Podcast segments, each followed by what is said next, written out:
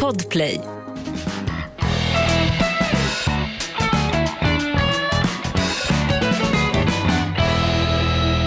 Ja, nu är det sommar, nu är det sol, nu är det blommor i hagen. Och så LRF-bidrag på det och eh, ja, lite annat. Jaga vildsvin. Hörde du det Hans? Eh, 90% av vildsvinsbeståndet i Sverige har en jaktvårdsutredning beslutat att de ska avlivas. Ja, det finns för, för fan inte för mycket vildsvin. Det finns, för, det finns för mycket folk på Arlanda. Ja, det gör det också, men, men eh, vildsvins, eh, det finns ju en problematik, inte minst eh, trafiksäkerhetsmässigt och eh, vad gäller lantbrukarnas umbäranden. Normalt så fimpar man alltså 50% av vildsvinsbeståndet eh, varje år. Det finns ungefär 300 000 säger man Men de och man skjuter av 150 000 varje år. skojar eller? Nej, det ska, Det är för ska skoja om så otäcka saker för. Det är ju värre än vad de skjuter av i gängkrig runt om i våra socioekonomiskt utsatta förorter. Ja. Skojar eller? Nej, jag kan inte skoja om det. Ja men för att jag känner ju starkt för mig, jag var ju, jag var ju gift med ett ett tag så att det är ju jäkligt personligt. Det, det är ett massmord som sker Hans. Ska det bara flyga under radarn? Ja. Eller kan vi inte skicka pansarskott så vin- vildsvin åtminstone kan försvara sig? Ja, vi ska skicka pansarskott till vildsvin. Det, eh, nu, polisen är ju lite orolig nu, har du läst det i, i, i tidningarna att eh, man är lite orolig för att de här pansarskotten ska komma tillbaka. De finns ju redan nu till försäljning. Det här var någonting som jag kanske flaggade Mm. för för två månader sedan om du minns. Min gamla tjejkompis slash brevvän Hans Wiklund satte ju dem det här på tändstopet och så sa jag mellan två shots som Lindskov smet från notan ifrån. Ta upp det där i podden Hans. Det här pratade du om i januari, februari, innan själva invasionen av Ukraina hade kommit till stånd så sa du, fan om det blir krig och vi skickar pansarskott kommer vi få tillbaka dem i våra gängområden.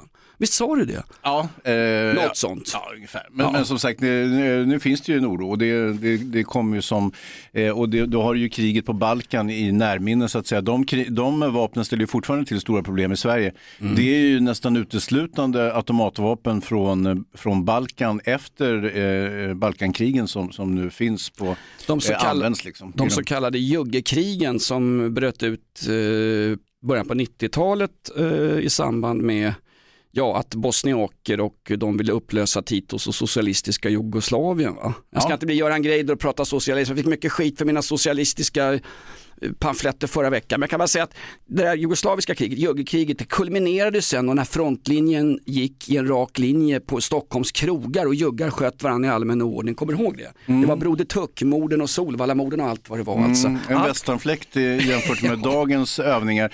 Eh, nu säger ju Morgan Johansson, vår justitieminister, han var ganska hårt ansatt. Han, han höll ju att på var- att ryka här till han och sa med. att det var oacceptabelt va? Ja, han sa det, men han sa också att han tror nog att eh, eh, vi kommer att få se en mer pro- eh, positiv tendens, att, att antalet skjutningar kommer att gå ner. Och eh, följdfrågan var ju då, jaha justitieministern, och när ska skjutningarna gå ner? Ja, det, det går inte att säga något datum för detta, men han är rätt säker på att, att det, så att säga, det kommer, kommer att och, läget kommer att förbättras och det- är väl inte otänkbart att det gör det för det fluktuerar de här dödssiffrorna. De ligger någonstans mellan 80 och 120 mord per år så att säga och enligt Ja, Jerzy en- Sarnecki så är det ju egentligen i- det är så lite så det är inte ens något värt att snacka om. Jerzy Sarnecki, har vi, har vi grävt upp honom också? Släpp den Han spaden! gräver upp sig själv med jämna mellanrum. Ja, han skulle sälja sin kåk på Lidingö för 40 miljoner spänn. Det kunde man lita på i alla fall. Ja. Men Hans, samma antal skjutningar, siffrorna fluktuerar, jo visst absolut, men en skjutning per dag är ju exempellöst. Nu låter jag som en förbannad jäkla papegoja, jag ska inte bli det Hans. Det här är nämligen podden Inaktuell. Inaktuellt, rykande, vad har du, vad har du i muggen Hans? Vad fan är Davva? Eh, På tal om att dricka hårt, vad är Davva? Han, Davva vabbar. Ja, Herregud. dabbar som man säger. Eh, Han har ju inga barn men det går bra att vabba ändå i det här landet. Ja. Välkommen till Inaktuellt, vi drar igång här, vi har för mycket på gång.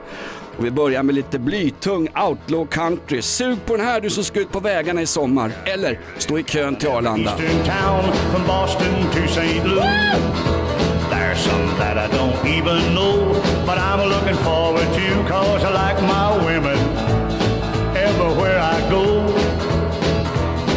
So roll on big wheels, don't you roll so slow. I det här midsommaravsnittet Hans, då ska vi för fan ha blommor i håret och inte mellan Nej, det, är, benen. det är inte midsommaravsnittet, du ligger en vecka för tidigt där. Ja.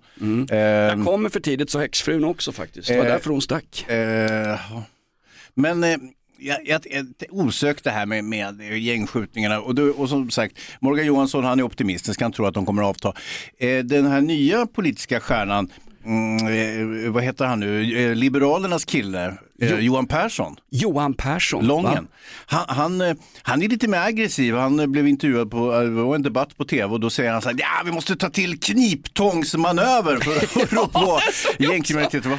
Han har, han har kollat kartan från Donbass och Luhansk ner i Ukraina ju. Ja, så är det ju. Och det, det, är ju så här, det, det har ju smugits in någon form av militär expertis. Det är många från Försvarshögskolan. Det finns en pass i Kivi bland annat eh, som sig, utgjuter sig på nyheterna ganska stösäkert. Och så, eh, ki- Paasikivi, så- Paasikivi är ju finska och betyder desertör, det har Petri berättat. Alltså, Ja. ja. Eh, I sådana fall har han deserterat från den finska armén, nu tillhör han eh, Sverige istället. Och eh, han gör ritar ju sådana här skisser och kartor, han ser ut lite som Rit-Ola eller valfri eh, reporter på, på eh, Viasat Sport. Va? Där han, det, det ser nästan ut som, som att det är sport de pratar när han beskriver liksom, eh, krigsvändningarna i Ukraina och det, det tycker jag väl är lite osmakligt. Ja, krig är för fan allvarligt. Det är nästan lika allvarligt som internationella, fotboll. internationella mellofinalen. Nej men Paasikivi, vad säger du? Han är, han är utbildad i, inom finska armén från början, värvades till Karlberg, sprang runt där i korridorerna bland de andra uniformsfetischisterna. Mm. Och, sen, så är, han är, och sen ska du inte skilja längre, nu är det som 1700-talet Hans, historisk referens här i podden Inaktuellt, Mm. välkommen hit. Svenska och finska armén är ju samma.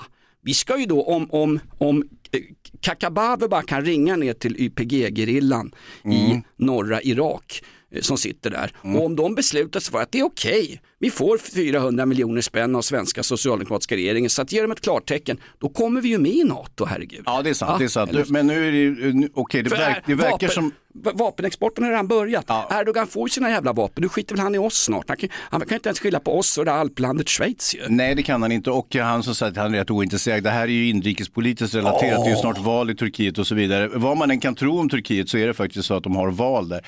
Nu, kurdministern då, eh, Kakabaveh, eh, som, som är missnöjd förresten att hon beskrivs som en politisk vilde och Ja. tycker det är nedsättande att bli kallad för vilde. Och, eh, Det är det verkligen. Det stora problemet i svensk inrikespolitik det är att någon blir kallad för vilde som inte har ett parti i riksdagen. Det vi har kallat folk ja, sen, sen eh, Nils Dacke kom in och la in en propå i, i Ja, plenisalen. faktiskt tidigare. Man kan säga Tidigare? att eh, ordet vilde slog igenom ganska stort under senromantiken och då pratade man om, det var Rousseau bland annat som pratade om primitivismen, alltså den ädle vilden, den här personen som inte har besudlats utav civilisationens avigsidor, det där med kristen moral, bordsskick och sånt där. Så att Och där poddar. någonstans, och poddar till exempel. Och där någonstans har vi ju eh, Kakabaveh då. Men eh, det, det första- verkar ju som att, att Kakabaveh, det finns ju en annan jävla snurrpelle från SD som också är så kallad politisk vilde. Båda de här uppfyller ju kriterierna på psykopat med eh, narcissistiska, mm, eh, utpräglad narcissistisk sida, som njuter av att, att stå i centrum i, i det här sammanhanget, där man egentligen står i centrum och, och saboterar det som vi då normalt kallar för liksom parlamentarism och, och de, eh, demokrati i, i Sverige. Den, den ädle vilden som råkar ut för anfall eh, på olika fronter, det är ju snart eh, valmanskåren Hans. Den ädle vilden, för att dra en litterär referens, många som lyssnar på oss är ute för de litterära referenserna. Mm. Skiter i dem, men vi kan dra All- dem i alla fall. Ja. Det skadar aldrig att bilda lite. Willem Dafoes eh, fantastiska roman Robinson Crusoe, Robinson? Crusoe. Det är ju den ädle vilden. Där kommer ju västerlandet som symbolen, den här kapsejsade sjömannen. Och så träffar han då sin första riktiga seriösa pojkvän, fredag i bastkjol. Och så ropar han äntligen fredag. Eh, av med bastbyxorna och sen var det så att säga igång. Ja, ja. Den ädle vilden, här var det västerlandets eh, korrupta och vidriga civilisation eh, möter den ädle galne vilden. Sen när den fick den här vilden unga, det blev väl sen Gura, Kakabaveh sa det. Guran i Fantomen. Guran är också den ädle vilden. Fantomen är ju en slags representant för Eh, kolonisati- kolonisatörerna på något sätt. Eh, ja, så kan man väl se det om man vill liksom övertolka, göra någon sorts masskulturens hermeneutik utav Fantomen. Men ett, egentligen är ju, alltså det känns ju mer som Fantomen är lite mer svensk om man följer honom i de här stripparna, om det var Svenska Dagbladet eller Dagens Nyheter, någon av de där sanningsorganen som hade Fantomen som serie, då kändes han ju mer som någon form av svensk kolonisatör som skulle eh, hjälpa vildarna och ställa till rätta i Bengali. En slavhandlare i Carl von Linnés tjänst. Vi pratar 1700-tal, den gamla svenska kolonin Sant Bartolomé. Nu, nu dammar i studion. Men jag Nej, säger nej, nej, nej, det- Och Fantomen hette han ju bara i Sverige. Han hette Dragos i alla andra länder, utom i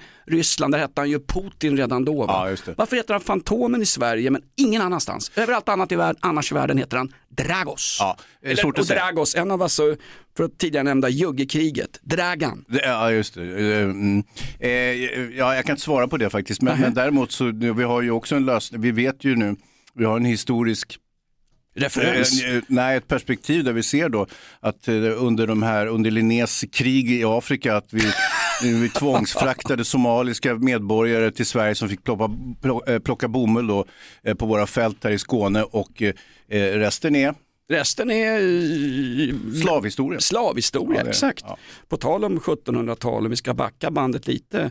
Hörde du att nu till midsommar Hans, jag firar ju midsommar en vecka för tidigt, jag är lite grann som kungen. Ja, just det. Två veckor för tidigt. Ja, Exakt. Nej men det här brännvinet från Vasaskeppet då, de, de bärgar Vasaskeppet någon gång tidigt 1960-tal och då hittar de ju brännvinsflaskor med innehåll i ombord. Mm. Nu har man via, jag vet inte fan om det är DNA eller någon inom Palmegruppen eller Ja. möjligen som har hittat spår. Nu har man lyckats framställa Han har han Frithiofsson på TV4 provsmakat den där skiten va? Tillsammans med Steffo. Svet du inte skiten Bengt, det är från 1600-talet. Nej, man tog ju fragment av det här brännvinet och eh, tillsammans med eh, eh, forskare, det vill säga folk som går runt i träskor och inte gör ett piss på dagarna på olika eh, lärosäten i det här landet. Ja, jag har ett kraftigt bildningskomplex Hans, och det är du som representerar det faktiskt. Ja.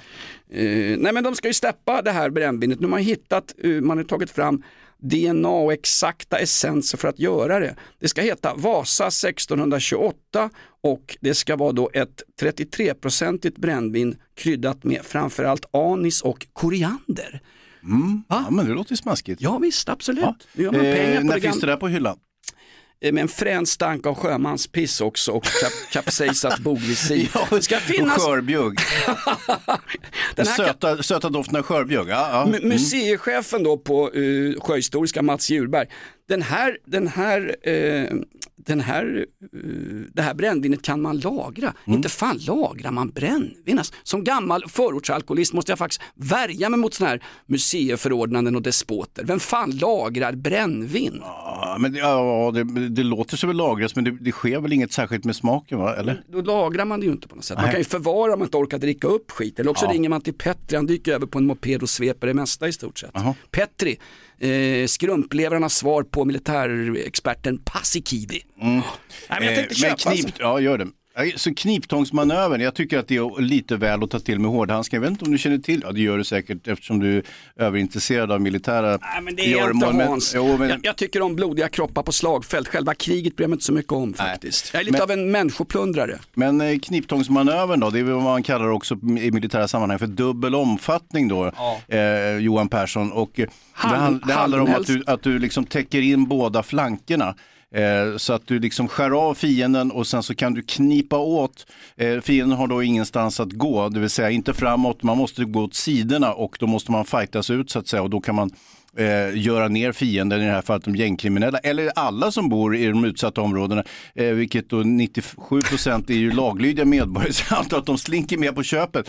För enligt den här vanliga kniptångsmanövern, då ska man ju syssla med överflygning också, så du ska ju komma in med bombplan va, över mellan flankerna och, och spränga skiten ur de här stackars medborgarna som befinner sig Det, det känns ju inte så förbannat liberalt när Nej. Johan Persson och tar över Nyamko Sabonis, inte bara tågbiljetten till Oslo utan även hennes eh, partipamfletter och läser Ja. innantill. När han pratar om en kniptångsmanöver, vad fan menar han? För att alla andra säger, ja men bara vi fångar upp de här elementen tidigt, vi hinner inte fånga upp dem tidigt, de skjuter på varandra varenda dag, vi måste göra någonting nu. Det är väl ingen jävel som ringer till en, en brandsäkerhetskonsult när kåken brinner, då måste man ju först släcka branden och sen får vi titta orsak, anledning, verkan. Mm, ja, De, det är väl- tre, de tre stora Ja, ja, momenten i Falklandskriget som för övrigt firar Åh, 40-års 40-årsjubileum i veckan. Ställ dig upp Hans. Aj. 40-årsjubileum för Falklandskriget. Ja, grattis, att- Jonas. Eng... Och prins Edvard. Eller vad fan heter han? Ja det är Edvard va? Han snuskpellen som var med och fick medalj där. Exakt. Ja, skitsamma, det, grejen är att eh, kniptångsmanövern den har ju sitt eh, ursprung i de Prins, puniska... vänta, prins Edvard, nu pratar du om ed, edvardianismen. Men vad heter han eh, snuskpellen då? Vilken av dem? Ja, men det är i brittiska kungahuset. eh, Ola drott- Rapace, drott- eller? nej, men drottningens sämre son som är till, Oj, oj, till och med oj. sämre än prins Charles. Vad heter Han som han? kallas i brittiska tabloider för Randy Andy. Randy Andy. Prins Andrew. Prins Andrew. Ja, förstås. Förresten på tal om, på tal om Nej, nej, vänta nu. Puniska krigen, där har ursprunget till eh, Johan Perssons kniptångsmanöver mot förorterna. Eh, första slag, slaget vid Cannes, eh, eh, 216 före Kristus. Ja. Det var då Kartago omringade romarna på det här sättet och mosade sönder dem till sista man. Och då undrar vi, vilka ingår i Kartago egentligen? Ja, det var Nordafrika, Spanien, Mm, eh, det vill säga eh, afrikaner med svenska pass och gallerna eh, som ut, utgjorde Kartago och som, som hamrade ner romarna mm, eh, ner i leran. Så att, eh, där, där har vi ursprunget. Sen var ju tyskarna framgångsrika också. Du, vid, vid slaget vid Stalingrad givetvis, där använde man ju kniptången också. Ja men sen blev man ju kniptångad av rysspacket Ja, igen va? ja, så att se upp Ja. lite extra där. Ja, det kan komma tillbaka den där rackaren. Du den här Prince Andrew för att prata om honom, snuskpellen som satt på Pirates of the Caribbean, Dirty Island och låg med Epsteins fru Gishani eller vad hon heter. Har du sett den? Har du sett dokumentären om henne förresten? Nej, Åh, fy fan, fy fan. Giselle. Vad hette hon? Giselle. Giselle. Gasell va? Hon har ju dräktig året runt den där kvinnan. Eh, nej men han, samma tidning som gjorde de största skandalknäcken på eh, prins Andrew, hans förehavanden eller icke förehavanden när han välhängt sprang runt i shorts och raggade på skolflickor på den här ön, Snusk, vad hette den där, den där ön? Ja, Snusk Island. Ja, alltså, det, var, det var ju Epsteins privata ö faktiskt. Han var ju ganska välbeställd. Ja exakt. Eh, Så att han hade ju en egen ö. Nej men då var ju samma tidning, om det var brittiska The Guardian, som i veckan frågade vår gamla kultgubbe eh, Björn Ulvaeus nu som skiljer sig efter 41 års satans trist jävla äktenskap med sin fru. Ska skilja sig nu och så fick han ju frågan, eh, hur ser sexlivet ut? Fick han en rak fråga. Ganska opassande, Ah, fy fan alltså, va? Show me the money. Ja. Ma- Mamma Mia sa han. Ja, men då sa han det. Ja, jag är 75 år nu sa Björn Ulvaeus, eller vad, vad gammal han nu är, han fyller väl år varje år, 77-78 år. Mhm. Jag orkar bara ha sex fyra gånger i veckan. Ja, då skulle ju frågan kommit från The Guardian, vet din fru om det eller?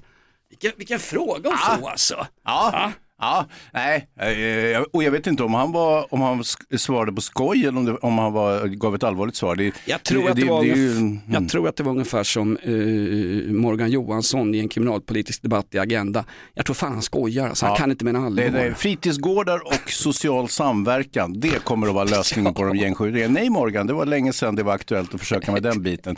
Utan jag tror mer på eh, Liberalernas hårdhänta kniptång. Vad vad han sa för någonting? Att det har mm, Lovikkavanten och stålhandsken är det Ja, som ska figurera som kniptång. Det blir ju ingen kniptång av det. Det- Han måste ju ha missuppfattat Paasikivis instruktioner från eh, militärhögskolan. Har du en hård och sen en jävla Lovikkavant, det blir ju bara skit av den där kniptången. Smek med ena handen, slå med den andra. Det är ju gammal klassisk uppfostran, åtminstone i mitt gamla torftiga föräldrahem som nu går under klubban. Har du åtta miljoner, köp farsans gamla kåk. Ja, Rousseau, eh, eh, scenromantikerna, de trodde ju inte på uppfostran eh, av den ädle vilden av. Kakababe, utan eh, man skulle ju köra en så kallad låt gå-uppfostran på den tiden, för då skulle man kunna behålla den här ädelheten som man har då från början som vilde. En, Eh, och- knip, en knipstångsmanöver för att referera till Johan Perssons eh, ge- Ja, ja, ja, gettotjafs. det är möjligt. Ja, visst, visst. Eh, ja, ja, som sagt, jag, jag, jag är osäker på om den här kniptången kommer att fungera eller om det blir ungefär som med Morgans förslag, bara pannkaka. Ja men han gör ju succé karln, snart ramlar han ju över 4 procent. Han Alltså, har min röst. Han, har- han har din Jag skojar röst. bara. Klart han inte har, ingen har min röst. Men, men eh, jag tycker han har gjort ett bra ifrån sig. Å andra sidan, han tog Fast över röstar du på honom då röstar du för fan på Bengt Veta Besterberg och Jan Björklund. Och Per Ahlmark. Ja, Per Ja, där har du. Gunnar Helén, va? Stabila liberaler. Det finns tre stycken svenska män som har haft transnamn, alltså både ma- manliga och kvinnliga namn i den svenska världshistorien. Och det är ju Gunnar Helén, gammal folkpartiledare. Sen har du Lasse-Maja som var transa och satt på Karlstens fästning åtalad för stölder och skit. Det borde du hålla koll på. Ni har ju rykande aktuella Och brott. så har du gamla DN-redaktören Arne Rut. Och och jag var precis som Gunnar Helén. Gunnar på dagen, Helén på kvällen. Och sen har du Dabbas farsa, Åsa-Nisse va? Är också man och kvinna Ja, i samma namn. Där har de. Det här är ett betalt samarbete med Villa Fönster. Du behöver lite mer tryck nu Jonas. Tryck! Villa Fönstersnack med Linnea Bali. Villa, villa, fönster, fönster, fönster med Bali, Bali, Bali. Jonas, nu tänker jag lära dig lite om Villa Fönster. Lär mig baby. Villa Fönster är en rikstäckande leverantör av fönster och dörrar till dig som konsument och byggföretag. Och vet du vad Jonas? Vadå? Jag har en spaning. Ja. Det som gör dem så unika är att de har Sveriges bästa leveranstid. Ja, det går undan har jag hört va? Ja, det gör det. För man tänker kanske som konsument så här, åh nej, det här kommer ta så lång tid. Men inom tre veckor alltså så har du ett svenskt nyproducerat fönster som är redo för omgående avhämtning eller leverans. Oj, oj, oj, inom tre veckor. Är det inte så också, jag har hört ryktena, de har Sveriges största fönsterlager va? Ja, med 500 olika varianter av fönster. Och eftersom de allra flesta av oss vill ha olika storlekar på fönster så kan Villa Fönster dessutom göra anpassningar såsom spröjs, spaltventil med mera. Oj, oj, oj Linnea, du övertygar här. Du vet inte vad en persedel är för någonting, men spröjs och spaltventiler. Här har jag nästan läst på universitetet om det här. Ja, och är det någon som har koll så är det Villa Fönster. Historisk referens här. Har du? Ja, alltid. Ända sedan 2008 så har Villa Fönster alltid haft visionen att erbjuda kvalitetsprodukter till rätt pris och kortast möjliga leveranstid. Ja, jag är nöjd Men vadå? med vårt Villa Fönstersnack. Villa Fönstersnack med Linnea Bali. Villa, villa, fönster, fönster, fönster med Bali, Bali, Bali. Tack Villa Fönster. Ett poddtips från Podplay. I fallen jag aldrig glömmer djupdyker Hasse Aro i arbetet bakom några av Sveriges mest uppseendeväckande brottsutredningar. Går vi in med hemlig telefonavlyssning och, och då upplever vi att vi får en total förändring av hans beteende. Vad är det som händer nu? Vem är det som läcker? Och så säger han att jag är kriminell, jag har varit kriminell i hela mitt liv men att mörda ett barn, där går min gräns. Nya säsongen av Fallen jag aldrig glömmer på Podplay. På tal om kniptångsmanöver. Det är kul också att du nämner din nya folkhemshjälte Johan Persson som då har koll på precis allting med sitt... Stöddig han också. Ja. Jag fattar att han är det. Han Men är två vad? meter lång. Han kan ju mosa de andra. Tänk om han skulle kunna göra med Kristersson. Skicka han åt helvete om han hade lust. Han Och lägg- Morgan. Han lägger Kristersson i, han. lägger Kristersson i bakfickan och sen sätter sig på en betongbänk och sen var det klart med den Jajamän, alliansen. jajamän. Roligt att i veckan ska ju, han är, han är där nu. Försvarsminister Peter Hultqvist, ofta omnämnd i den här podden, han har ju dragit till Norge nu. Han väntar ju på NATO-ansökan, han har ju ringt för fan försäkringsbolaget NATO och ska gå med där, men då sit- sitter någon jävla turk och, och jabbar. Så han har åkt till Norge nu och skulle få köra stridsvagn. Och då blev ju problem för Hultqvist när han skulle ner i förarluckan, kom ju inte ner där. Han hade Nej. hade sån här dalakagge med bearnaisesås och gammalt sur folköl från sin tid som tidningsman. Men han kom ju ja. inte ner i hålet en fan. Nej, och jag tror det är ju inte, det är ju inte Hultqvist mage egentligen. Han är så jävla uppblåst. Va? Du ser hur han står och spänner sig som en jävla luftballong. Det är ju därför han inte kommer ner. Kristersson däremot, den lilla räkan, han var där med Maggan Andersson och de skulle åka stridsvagn. Hon fattade ju ingenting. Hon visste inte vad som var fram och bak på henne. Men Kristersson, han fann sig väl. Han bara flög ner som en liten oljad råtta ner i, i, i, i pansarvagnens inre där Han är och kände sig som jävla hemtam. liten så han kan ta med sig hela familjen i ett sånt där hål. Vet du. Ja, inte frun kanske, hon är ju, hon är ju lite grann Ja, som lite stadigare, ja. politikfruarnas Babben Larsson faktiskt. Ja, Hon- apropå hon är ju- Babben Larsson hon är ju- förresten. Har ju Ja. bred last skrivit på frottétrosen. Hon är ju riktigt stor, Kristerssons fru. Det ska, inte, det ska inte grilla så jävla mycket i sommaren utan det är sallad och långa promenader som gäller alltså. Babben Larsson kom ut med en självbiografi och det handlar om innan hon blev roliga Babben. Och det handlar väl om, eh, och det står jag har inte läst själva boken. Nej, givetvis. fan Det skulle- läsa Nej, ingen gör det. Men jag är alltså. nöjd med att läsa Expressens rubrik som var ungefär som vanligt. Babbens hårda uppväxt. Hur hård var den egentligen? Det var Ba- ingen svält vad det ser ut som. När Babben var Barbro, de hade ju Ah, ont ja. om allting utom mat ser det ut som på bilderna. Precis. Nej, men tydligen så är det en fruktansvärd jävla, det är som jag, en tuff hård uppväxt Hans med derbyförluster ideligen mot uh, Djurgården i hockey och Bayern i fotboll när man växte upp. Det gjorde att man blev, man, man, man skyddas genom ett, ett tramsigt jävla humorskal och Ja, drar tänker så. usla vitslar och släpper brakskit lite här och där. Man skyddar sig med sin humor. Ja, Jag tror att det är det som den här, inte, inte Babben utan Babben Larsson. En, hon- Det finns ju en turkisk komiker som heter Kebaben Mm. Ja, Larsson ja, också, men det är ju inte hen. Nej. Det här är ju våran Babben i, i eh, Bäst i test. Ja, precis. Och, eh, men det är ju en viss inflation i det här att gråta ut om sin bistra barndom. Tarik Taylor, han som var, är så Åh. himla trivsam och trevlig, han fick ju prata på julafton va? Eh, och var julvärd. Han kunde ju inte tröttna på att berätta om vilka umbäranden han har haft när han var liten. Han var ju tvungen att ärva sin brors gymnastikskor och det var, det var ju den ena miserabla brors- händelsen efter den andra. Brorsan var dessutom enbent så han hade ett helvete när han växte upp alltså. Kom ju sist på 60 meter i skolgymnastiken. Ja, men det var bistert så att säga. Och det, och när man följer de här liksom hel och halvkändisarnas bistra barndomsöden och hemska uppväxter, man minner den där gamla Monty Python-sketchen, eller hur? Kommer du ihåg den Jonas? När vi har ett antal Yor- män från Yorkshire som sitter och berättar vilka umbäranden och så försöker de överglänsa varandra i hur hemskt det var när de var små. Va? Det här är ungefär som en svensk kändis som skriver en bok om sin uppväxt. Om det så är Ola Rapace, Micke Persbrandt, Tarek Taylor med kastrullen eller Babben. Luxury. We used to have to get out of the lake at three o'clock in the morning, clean the lake, eat a handful of hot gravel, work 20 hours a day at mill for tuppence a month, come home and dad would beat us around the head and neck with a broken bottle if we were lucky. Nej, så fantastiskt bra alltså. Ja, ja, Men eh, folk ville väl läsa om umbäranden och folk vill väl, folk tittar ju på mig och mina gamla amatörporrfilmer från 70-talet där man liksom, de här tillkortakommanden liksom, man Mm. står längst bak vid någon gruppsexfest ute på Djure och man kommer, får knappt komma till innan den där jävla super 8-kameran hängde sig och, och Petter sa dags, då var det klart, då går vi hem. Ja, men, men också det är lite grann det där att tycka synd om sig själv kan jag Jo. tycka. Och jag har lite svårt att tycka synd om, om svenska kändisar. Lite svårt att tycka synd om dig också Jonas, men det är av andra skäl. Eh, men däremot om du tänker om Är det, du mina, liksom... ap, är det mina apkoppor du tänker på eller? Ja, men vi är missprydande till att börja med. Men om man tänker sig att man har vuxit upp i Al-Hol-lägret och blivit stenad och våldtagen av Kakabaves YPG regelmässigt och så kommer man hit till Sverige, då har man ju haft en förskräcklig upp, upp, ja, barndom. Och, då, då, det är ju något helt annat, eller växa upp i någon sandhög i Somalia eh, och komma hit. Då kan du börja snacka. Då kan du börja snacka om, om hemsk barndom, eller hur? Inte Babben Larssons barndom. Då man att Hans uppåt börjar hacka in lite. Nej men de här som sitter och gnäller på Arlanda just nu. Ja vi har suttit där i 13 timmar, det här är en katastrof. Min gamla rullstolsbundne far här. Ska ni fly från Sverige? Nej, ni ska bara iväg någonstans på semester. Ja, Då nu- får ni för fan bita ihop. Ja, ja, nej, nu, ja, han har ju avlidit pappa. Ja, då får vi ta en snabb... Men vi måste åka i alla fall. Vi lämnar honom här. Fan, vilket jävla gnäll. På Mm. en flygplats eller om man ska då ha ett provisoriskt pass, herregud. Å- Åk ner med juicebussen till...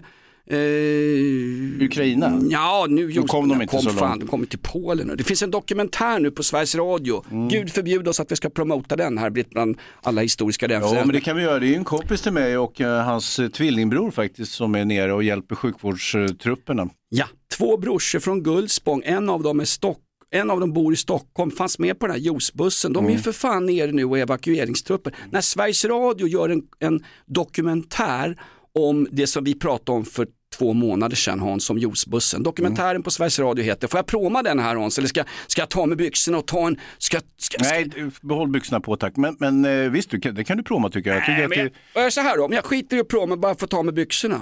Är det okej? Har vi en deal där? Vänta nu. Okej. Nu är det o- Där! Nej. Ah, oj, vilken besvikelse. Ja, usch.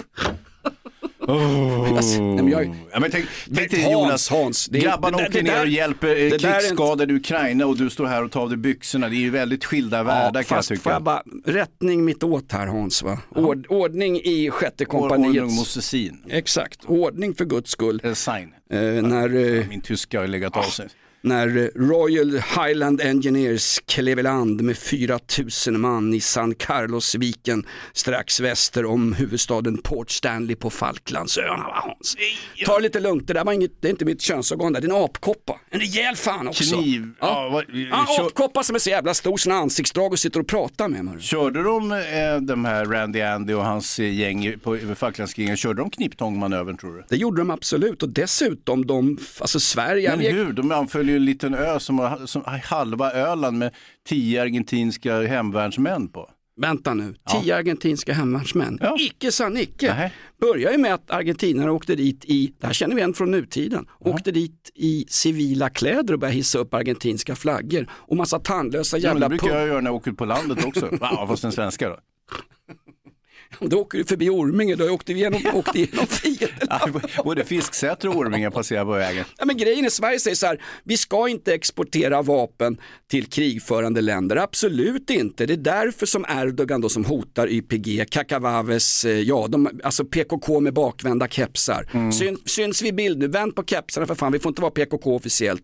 Vi ska ju inte ha någon vapenexport till eh, NATO, eh, ja, NATO, Turkiet. Vi har ett vapenembargo, det släpper de ju på nu. Men redan 1982, jag har nämnt Falklandskriget i den här Ja, podden gånger, men då brukar vi Bra. säga nej. men då hade vi för fan Volvo bandvagnar som exporterades till den brittiska armén. Det var, det var huvudfordonet för att transportera trupp som Paasikivi säger. Ja, ja, ja. Finnlurken som är precis överallt och lär upp party och taktik när det gäller både krig och råtorska mot Ålands jävla Norge.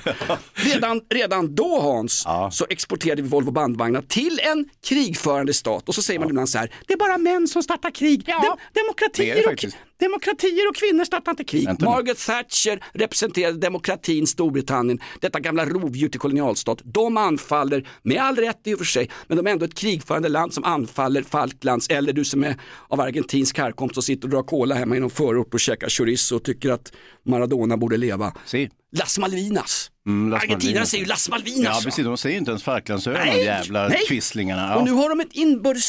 De har in... De har... Vi hamnade där ändå va? Nej. Nej men de har ju en, en inrikespolitisk strid i Argentina och vad gör man då? Jo då blåser man upp det här med Falklandskriget. Ja. Malvinas tillhör oss, bla bla bla. Man intervjuar folk som har fått näsor och eh, öron avskurna Ja. av brittiska soldater i argentinsk Precis. tv. Precis som Putin gör, Ja. Eller inrikespolitisk. precis som Margaret Thatcher som svarade på det här. Hon hade ju också särskilda inrikespolitiska problem med skenande arbetslöshet och nedlagda gruvor och hit och Ja. dit. Så hon, det här kriget kom ju som en skänk från ovan eh, till Thatcher-regimen. Det var ju Arthur Scargill. Får jag Titta, nu har du lett in mig på Falklandskriget fast vi har sagt att vi inte Jag- ska prata om Jag har bytt nu, jag har bytt till Yorkshire, norra England. Tredje världen som det kallas av Monty Python.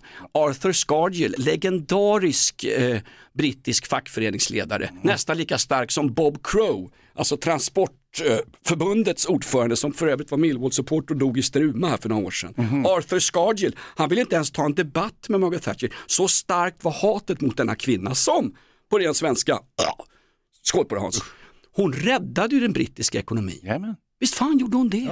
Visst fan gjorde hon det? Vi kan ju inte, vi kan inte försörja företag som går back, hur trevliga de än är. Han, vad heter han, Karl Petter Thorwaldsson, han som står och beställer meny extra allt på Mariagrillen ibland. Näringsministern, han som har i, i sin socialdemokratiska roll skickat bidrag till precis vem fan som helst. Om det så är Iraks försvarsminister med barnbidrag utan att ha barn eller om det är någon glad pensionär i Rumänien som varit på besök i Sverige och fixat tre stycken pass och fyra stycken samordningsnummer. Nu sa till och med Karl Petter Thorwaldsson, sossebroilern ifrån Oskarshamn, det var fan han kommer ifrån. Ja. Han sa nej. Nu måste vi Nu titta rä- på det här. Nu räcker det SAS. Ni får inte det där jävla årliga 2,3 miljoner. Nu räcker det ta med fan alltså. Nej, Så du- s- boka inga resor med SAS Hans, för där har du, det är som podden Inaktuellt, där, lägg, där läggs det ner när fan som helst. Fast dans, danskarna var ju hyggliga nog att gå in med sina 2,3 miljarder danska kronor istället.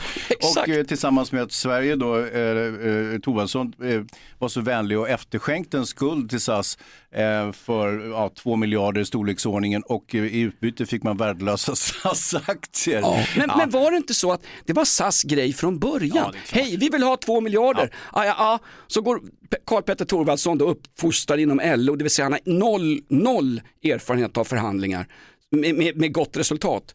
Så går jag in och säger, ah, ni kan inte få en enda krona här för att det är valår, vi kan inte skicka iväg mer skattepengar. De ska vi ha till att köpa eh, skottsäkra västar till åldringarna ute på våra pensionärshem och annat. Han sa ju, de, de ville ju bara ha en, en, en efterskänkning av den skulden som SAS Nej, hade till staten. Ja, det var ju en hur? förhandling Och- helt enkelt ja, som och- han förlorade. så han fattar inte ens. Thorvaldsson fattar ju inte ens att de vill inte ha dina pengar, de vill bara att du efterskänker skulden. Ja, jag kan gå med på att efterskänka skulden. Boom! Så, var det, så skålar de i kava och champagne och tvättar sig under armarna med lax. 20, det finns 24 stycken chefer inom SAS-koncernen, både svenska och danska chefer, svenska och danska medborgarskap. Det finns 24 chefer som tjänar mer i månaden än vad Sveriges statsminister gör. Tror du, tror, du- tror du de har drabbats av några SAS nedskärningar? Nej, det är deras otrevliga tänk- hagge till flygvärdinnor som har gjort det. jag tänker statsministern tjänar för lite. Ja, det är möjligt, men bara som ett exempel. 24 av deras chefer och mellanchefer tjänar mer än Sveriges statsminister. Och nu är det pilotstrejk också. Vi måste åka ut till Arlanda och sända live för fan. Det är pilotstrejk också. Ja. Tänk vad bra det här är för klimatet. Jag vet inte om det blir någon pilotstrejk. I, ja, I lyssnande stund så tror jag att den är avviftad. Men, men visst, De, visst. de ska testa, det är ett så kallat pilotfall Hans. Mm. Ja. Ett poddtips från Podplay. I fallen jag aldrig glömmer djupdyker Hasse Aro i arbetet bakom några av Sveriges mest uppseendeväckande brottsutredningar. Går vi in med hemlig telefonavlyssning och, och då upplever vi att vi får en total förändring av hans beteende. Vad är det som händer nu? Vem är det som läcker? Och så säger han att jag är kriminell, jag har varit kriminell i hela mitt liv men att mörda ett barn, där går min gräns. Nya säsongen av Fallen jag aldrig glömmer på Podplay. Hördu, nu har vi betat av, vad sa du, Babben Larsson släpper en självbiografi, är det en kokbok eller? Nej, utan, nej, det är om hennes tragiska uppväxt och så vidare. Och, och då, då tyckte jag ville göra en poäng utav att jag tycker inte så synd om svenska kändisar och deras uppväxter. Jag menar, det är ju besvärligt att växa upp. Det kan ju alla tror jag intyga. Det är, det är ju sällan någon dans på rosor utan man får ju några käftsmällar så att säga. Det tillhör ju att växa upp. Men sen att, att bli liksom växa upp i, i, ett koncentrationsläger är givetvis mycket besvärligare än att, att växa upp på den gotländska landsbygden. Ja, det är ju marginellt, men, men det är ändå besvärligare. Taggtråden är mjukare vid Fårhagen där strax utanför Slite där Babben växte upp. Mm. Ja, men titta på de här sommarpratarna Hans. Fick du den där listan? Jag ska inte prata Sveriges Radio men sommar, sommarpratarna i år det är Ja, då kul. Emma Hamberg, eh, Edvin Ryding, Ska du läsa upp allihopa? Det är ju för fan hundra stycken. Felicia Nestler, Amat Levin. Nej det här är bara första veckan. Alla eh, eh, vänsterjournalister och eh, författare som tillhör vänsterflanken. Ja. Alltså, vad, vad, vad, var objektiviteten här?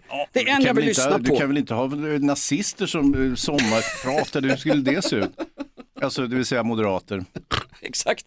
Du, de säger ju inte de borgerliga längre, nu säger man nykonservativ. Nej, De- högernationalisterna kan Ja man det för. säger man Ja. också och, och populister. Man säger aldrig de blåbruna längre. När Jimmy Åkessons... När Nej, han Jimmy var ju så Åkesson- ledsen kränkt då så att du fick han nästan sluta med. Han Men det är väl bara ju- Norsi som fortsätter att kalla dem för blåbruna. Är det han miljömuppen kanske? Per Bolund backade ju på det och eh, vem är du kallar för brun? Vem är du kallar för brun? Ja inte fan är det Nyamko Sabuni sa Per Bolund, det är dig och så blev det något tjafs. Men efter det så har beskrivningen av de borgerliga partierna tillsammans med SD, eh, beskrivningen och eh, parafraseringen av blå, det blåbruna härket, det, det har ju helt lagts ner. Ja helt, det har ju försvunnit. Och Och, så fick eh, Nyamko Sabuni var ju så kränkt av att bli brunmålad så hon stack ju till Norge och, Ja. och, och liksom sa upp sig. Och det, det kan jag förstå. Hade köpt en sån där Håland-keps och visade hur man filmar straffar och sänker Sverige i Jävlar, landskampen. vilken vilken Nej, fy typ fan. den där jävla Håland va? Ja. Han, han mosar ju oss, är, han är ju ett monster. Han ser ut som en same som har retfull också. tältat i motvind på motorvägen alltså. Ja men du ska inte klacka på hans utseende. Jo. Vi hade ju en spelare med en stor jävla kran i ansiktet som också eh, var ungefär likadan som Håland. Det vill säga en skicklig, stor, läskig spelare som dessutom var rätt dryg av sig. Men vi hade och då en tyckte spelare- vi det var, var toppen, men det är inte lika toppen när norrmän beter sig på samma sätt givetvis. Jävla Norge. Vi hade en spelare med en stor jävla kran i byxan också. Vem minns inte Ralf Edström, hjälten från VM 74. Nu snackar vi historisk referens alltså. ja, ja. Underbart alltså. Han blev ju han blev varumärke för en bag-in-boxen, Raffe. Mm. Ja, häradsbetäckare nummer ett i Degerfors socken. Han var ju galen den här karln alltså. Ja, jag tror du sitter och hittar på nu, men visst, visst. Jag står upp Hans, titta här. Jag tar av mig du. Byxorna, visar apkoppen. Nej, nej, jag trodde... Jaha.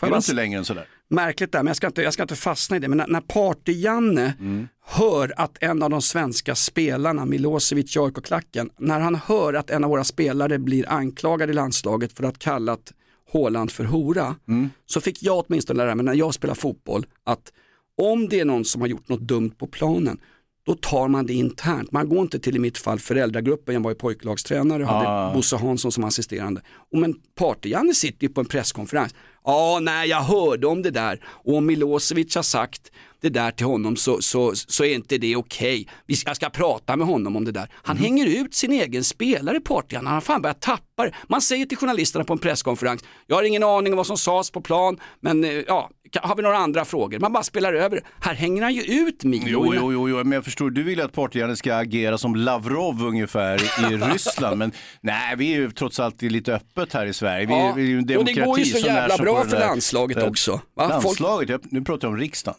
Ja men landslaget är väl viktigare än jävla riksdagen i alla fall. Jaha, ja, det är möjligt. Nej men det var så märkligt att Partyan, han har tappat, han springer och skäller på folk på långlinjen och det är någonting som inte stämmer förutom själva Man fotbollsspelandet. släpper in fem mål mot en undernation Ja, i fotboll som är Norge. det? Det är, Norge är inte så ja, Norge är bra, de är bra mycket bättre än Sverige till att börja Vi med. som är Ja, skitdåliga. så är det. Ja, det gör ingenting. Geitost och Kan, fiskeboller. eh, tror han tar upp någonting om det här, eh, Petter Hultqvist, försvarsminister nu under sitt Norgebesök? Ja, han, gör nog, han gör nog klokast i att hålla käften som min lärare Ja, ja, sa ja, till mig precis, ja. inför de nationella proven. Jonas, eh, om du bara håller käften så ger jag dig godkänt. Ja visst, det var ju taget, absolut. Mm. Ja, Du, på tal om att hålla käften, Mm. han är ganska rolig den här nya. Har du hört ett riktigt stjärnskott som Centerpartiet har fått fram? Va? Har de fått fram ett stjärnskott? ja, men han, han Martin Ådahl, eh, deras ekonomisk-politiska talesman, va? eh, han ramlade in i den här pensionstjafset om Ja, vad hur, är, hur, vad är det med det där? Det ett, hur ska pensionärerna få sin tusenlapp? Ja, det är inte ens en tusenlapp, det är en skattad tusenlapp alternativ en halv tusenlapp. Det är några hundra spänn och det är tre olika förslag va, som säger ungefär samma sak fast man kan inte enas, är det så? Jo men det är ju valår och sånt här skit får ju till och med de här eh, åderbråcksförsedda eh, pensionärerna att gå till vallokalen och rösta på det parti som ger dem några hundralappar. It's, it's only roll but I like it.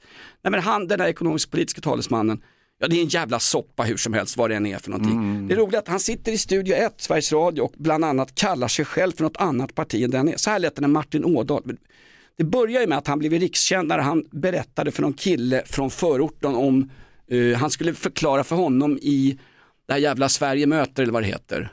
Jag vet inte vad det vad är det? Nej det är något jävla debattprogram på Ja, SVT. gud vad du svär. Ja, men jag, gjorde jag? Ja. Förlåt mig. Nej, det är ingen fara, gör inte om det bara. Nej då. Fortsätt. Får jag inte svära, jag har ingenting att säga. Micke Persbrandt, schysst citat. Beck, eh, hundarna.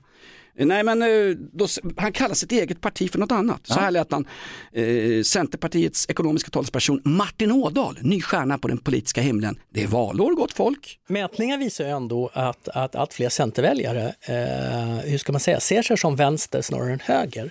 Är inte det någonting att ta hänsyn till? Ja, de känner ju sig...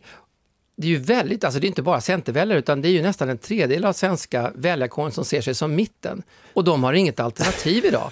Nej men på riktigt är det. Och jag förstår alla säger här, vi, graviterar ständigt in till denna mitten som så många har Ja, svårt men att det är ju se. där svenska, Sverige, Sverige traditionellt har varit. Vi är ju inget ytterkantsland. Fast nu är nu och då är då för att citera Sara Leander.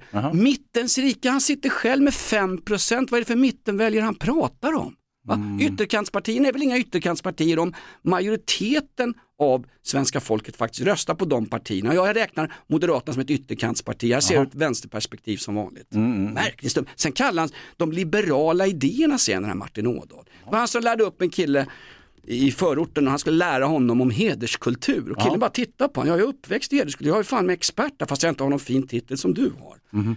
Det är inte Edin Ådahl där alltså, de går fria Hans. Ah, okej. Ja exakt. Hörru du, du var ju, du var ju, du var ju på, ja du Tändstopet har ju Lindskog förstört i. Du var ju på Gyllene Freden Hans. Ja, det var jag. Ja.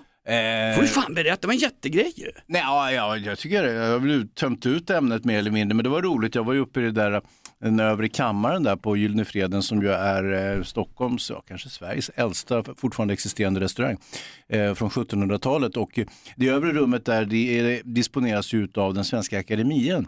Eh, en gång i veckan så kommer Horace Engdahl och hans vänner eh, som jag vet inte om de är 18 eller om de är decimerade fortfarande. Jean-Claude Arnaults flickvänner var väl ungefär 18. Det var bland annat, eh, vad heter han, akademiledamotens dotter som han, eh, han gjorde en prins Andrew på henne. Eller, ja.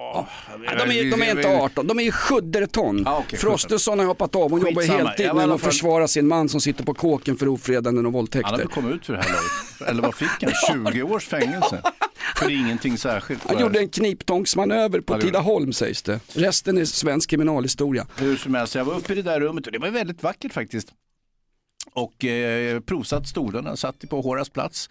Eh, och Fan, kommer du in i det, kom du in i det rummet Ja, Hans? Och, eh, ja, alltså, det är ju inte, det är ju inte deras privata rum utan tillhör ju restaurangen. Ja, och jag råkar känna en, eh, han som äger restaurangen. Så jag kunde kliva in där och så har de ett litet glas, vitrinskåp på väggen där deras snapsglas står uppradade. Så Ja. kunde jag i lugn och ro gå igenom snapsglasen och titta vilket var som var Horas. Och så kunde jag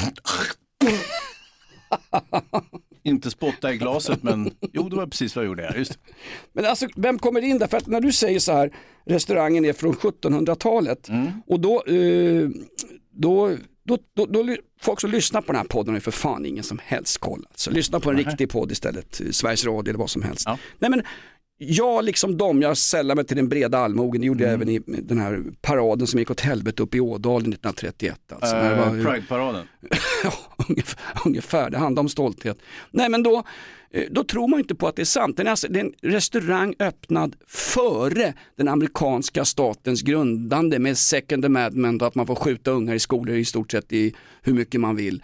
Det är Är, är, vem, vem, det var ju akademien med Gustav III som, som öppnade själva restaurangen. Det är för fan galet. Alltså, det här är ett hemestertips om du inte orkar stå och köa på någon jävla flygplats. Du behöver inte ens ett provisoriskt pass. Nej. Ja, är du afghan behöver du kanske det. Men det här, här kan vi besöka i sommar Ja, Hans. kan man göra.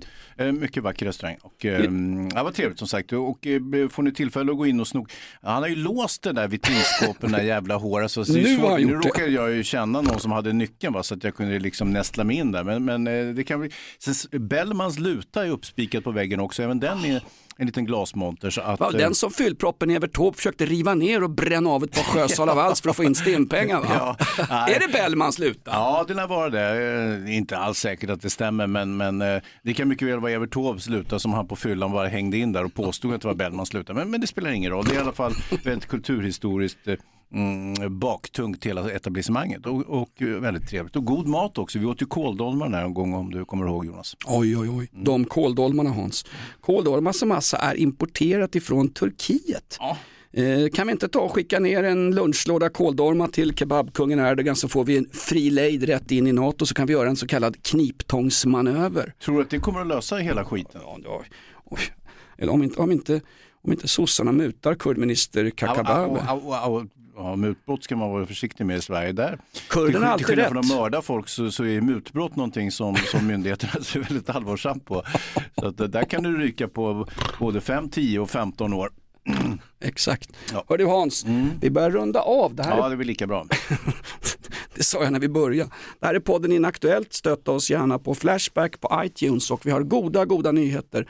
Från vilket datum var det? När Lindskov dog, då började det hända skit under det här snigelskalet till Mm. eh, Podplay-direktörer. Davva har fixat något förbannat bra som många har frågat efter Hans. Det är inte att vi lägger ner podden, det är nästa steg. Men vad är första steget? Ja, vi har sagt att vi kommer att eh, från och med eh, veck, ja, veck, det är ingen som vet vad veckor är någonstans, men eh, den veckan som börjar med den 22 augusti, där kommer vi att komma ut med två poddar i veckan. Ja, Och så kommer vi att göra det tills vi tröttnar eller tills ni tröttnar. och jag säger som eh, Henning, eh, romanfiguren i Per-Anders Fogelströms fantastiska romansvit Mina drömmars stad. Det här är sanningen och sanningen är det enda jag kan lita på. Sen dog han ju lungsot på någon jävla fabrik någonstans nere i Ja, de sa Hammarby. att det var en Hammarby. vanlig förkylning, de ljög ju för den. Exakt. Det är sanningen faktiskt. Från och med eh, veckan som inleds med den 22 augusti har vi Ja, skrivit. vet när skolan börjar mer eller mindre. Ja, exakt. Eh, Ni som går i skolan fortfarande, ni ska inte lyssna på sånt där skit förresten. Ni ska gå i skolan istället. de flesta som lyssnar på den här podden är före detta så kallade hemmasittare. Vet att vi har 9000 hemmasittare i Sverige. 9000 ungar som inte går till skolan av olika anledningar fast vi har allmän skolplikt. Jaha. Vad fan hände med olaga hot? Ungjävlar, gå i skolan. Annars blir det ingenting. Annars får ni börja med inom reklamradion eller samla burk eller börja podda för att överleva. Hör du Hans, eh, 22 augusti alltså, Jajamän. så kommer vi ut med två avsnitt i veckan. Men jag vill poängtera att det här är inget förbannat sommarlov, utan vi kör på hela sommaren Hans. Kan du ta dig in ifrån ditt vackra Ingarö, hörru? Du får ju inte åka vattenskoter längre för du har ju du har inget förarbevis. Jo, nej, det har jag, nej, jag har förarbevis men jag har inte omsatt det. Jag har inte visat det för, eh, vad är det för, är det Trafikverket som ska ha det där? Eh, så, så min, min gamla tummade eh, ett förarbevis från 80-talet ska, ska jag skicka in mm, du- Trafikverket för att få det där registrerat. Men jag har ett år på mig så jag kommer inte göra det i år, det kan jag säga. Och nästa år kommer polisen ha glömt bort att det här är en lag som ska åtföljas. Eller rättare sagt, de kommer att skita i det, för de kommer ha fullt upp med annat. Eh, till exempel skjutningar och sånt. Ja, och då är de på att göra en kniptångsmanöver vid nästa koranbränning i Skäggetorp. Nej men du kan ju inte, det är svårare, att- det sägs att det är så långa köer till att ta förarbevis för i vattenskoter så att det är svårare att få tag i ett förarbevis för att kunna Än ett pass. än att skrämma skiten ur folk i kobbar och skär runt om i Sverige, i sommarsverige, än att få ett, få ett provisoriskt pass på valfri, valfri flygplats i det här landet. Ja, ja. Hans. Ja, det är ett moment 22 i det där. Ja, verkligen. Moment 22, eh, vet du inte vad det är så det är uppkallat efter Josef Hellers fantastiska roman som kan sammanfattas med två ord för att citera John Wayne. Damned if I do, damned if I don't. och att det är en viktig del av mediemångfalden. Du tager en rentvättad glasdamarsan med 25 liters rymd ungefär Sommarvisa. och pissljummet vatten direkt ifrån kran och strösocker från din affär.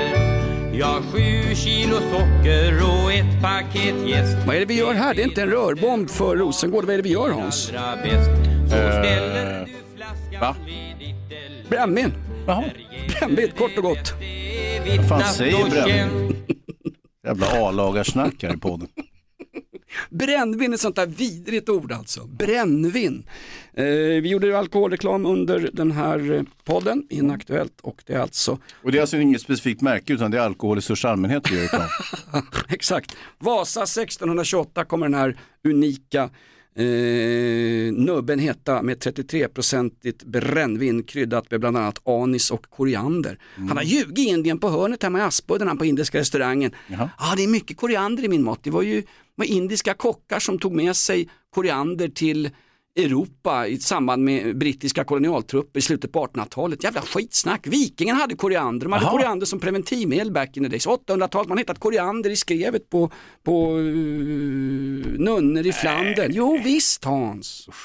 Hörru du, eh, vi går ut på nunnor i Flandern. Säg några kloka ord på slutet här Ja, Hans. jag. Hej då!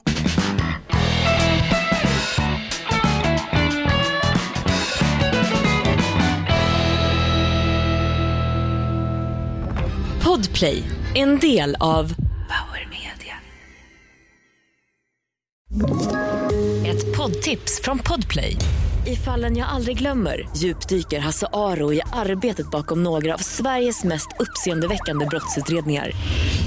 Går vi in med hemlig telefonavlyssning och, och då upplever vi att vi får en total förändring av hans beteende. Vad är det som händer nu? Vem är det som läcker? Och så säger han att jag är kriminell, jag har varit kriminell i hela mitt liv men att mörda ett barn, där går min gräns. Nya säsongen av Fallen jag aldrig glömmer på Podplay.